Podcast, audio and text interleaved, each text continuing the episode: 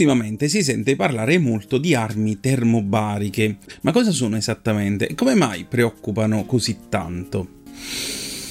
Diceva il generale e filosofo cinese Sun Tzu nella sua L'arte della guerra, la vera vittoria rispetta l'umanità del nemico, rendendo così inutile un ulteriore conflitto. Chiariamo subito che si tratta di armi convenzionali e non di armi di distruzione di massa come eh, ad esempio le armi nucleari, batteriologiche o chimiche.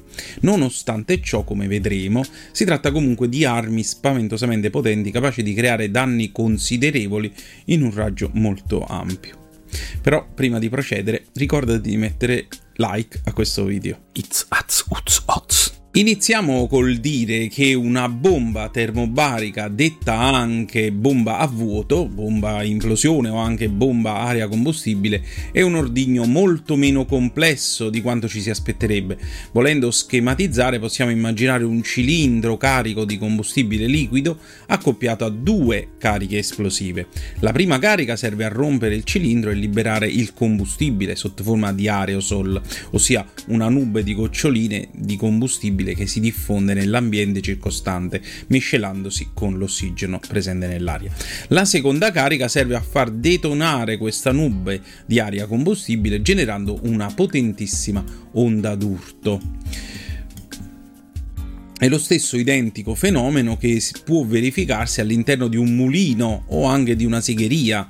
Se la farina o la segatura si disperdono in aria, basta una scintilla per causare esplosioni catastrofiche. In ambito bellico chiaramente si utilizzano altre tipologie di combustibile, come ad esempio l'ossido di etilene o l'ossido di propilene, oltre a polveri di alluminio e magnesio che amplificano il processo di combustione. Le temperature raggiunte dai gas di combustione sono talmente elevate che di conseguenza tali gas si espandono a pressioni elevatissime. L'onda d'urto si propaga solitamente a velocità supersoniche, con il risultato che chi si trova in prossimità dell'esplosione viene vaporizzato mentre qualsiasi struttura subisce danni gravissimi.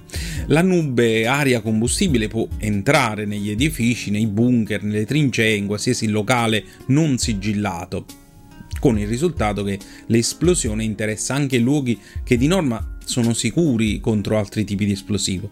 Difatti le armi termobariche sono molto efficaci per distruggere le fortificazioni nemiche, ma rappresentano anche un pericolo concreto per la popolazione civile qualora eh, essa sia presente ovviamente.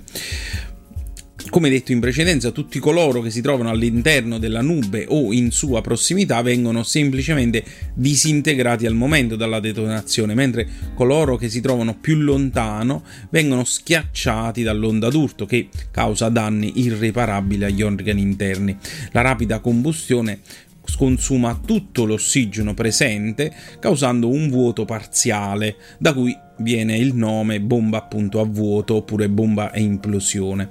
La rarefazione forzata può mm, danneggiare i polmoni di chi si trova nelle vicinanze della detonazione, pertanto anche se un ostacolo dovesse proteggere dall'onda d'urto si rischierebbe comunque di morire soffocati. It's uz, oz. Come si può capire si tratta di armi dal potenziale devastante che non vanno assolutamente utilizzate in certi contesti a causa del grande rischio che rappresentano per la popolazione civile.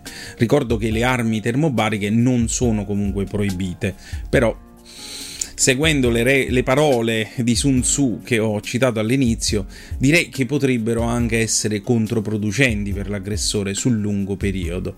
Comunque, l'effetto termobarico purtroppo non riguarda solo il settore bellico. Ad esempio l'incidente ferroviario di Viareggio del 2009 dove veniva coinvolto del GPL potrebbe avere dal punto di vista fisico-chimico una dinamica paragonabile a quella delle armi termobariche, cioè il danneggiamento di una cisterna contenente GPL nello scalo ferroviario causò la fuoriuscita del gas che si miscelò con l'aria e si sparse nella zona circostante creando una miscela altamente infiammabile. Se ti è piaciuto questo video, clicca su mi piace e segui il canale. Arrivederci.